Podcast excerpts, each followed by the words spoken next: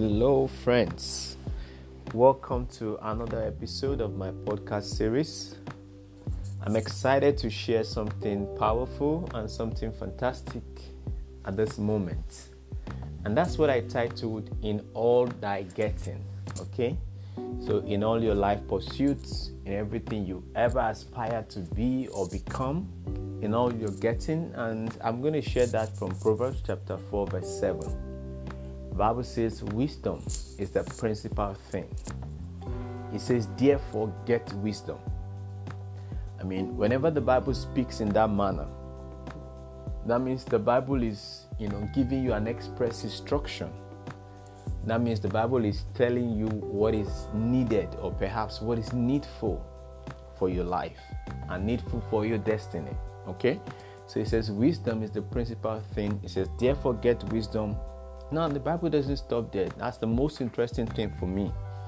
It says, and in all that getting, it says, get understanding. Okay, so now let's put it up straight. Uh, knowledge itself is uh, at the point is it's what you do when you acquire information. Okay, so and how do you acquire it? You acquire, you study books, you know, listen to messages, you do a lot of those. All right, and people often say that knowledge is power. However, my friend said something as a point. He said, Knowledge is not power until you put it into action. Okay? So sometimes you can be knowledgeable about a lot of things, but yet uh, there's not that uh, there's no action, you know, towards it. All right. So interestingly, um, wisdom itself, right, which the Bible refers to as you know that principal thing, which the Bible refers to as that we should get itself is you know the ability to be able to make good judgments of you know uh, the knowledge you've gotten. Ability to you know discern to know okay what are the implications of my choices.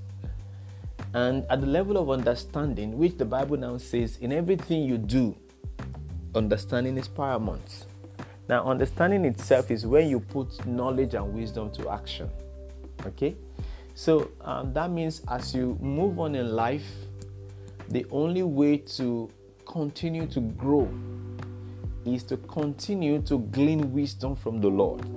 Okay? And as you get this wisdom, uh, don't stop at that point. Seek understanding, get understanding. Now, a man is referred to, a person, so to speak, is referred to as unwise, not because he's not aging. Okay? Now, I need to put this out there that aging does not translate to wisdom. Did you get that? Uh, the fact that a man is growing, is aging, doesn't mean the man will be wise. Now, the part of wisdom is a product of what the man wants to become. You choose to be wise or not. Okay? A man can choose to celebrate his foolishness, it's up to him. However, the Bible tells us that wisdom is the principal thing. It says, therefore, get wisdom. Why? because he knows that wisdom is a protein of life. You need it to grow, you need it to become the great person that you ever desire so that your life can be in purposeful alignment with God. And then, in all that getting, understanding is paramount. Seek understanding. At the level of understanding, things are clearer to you.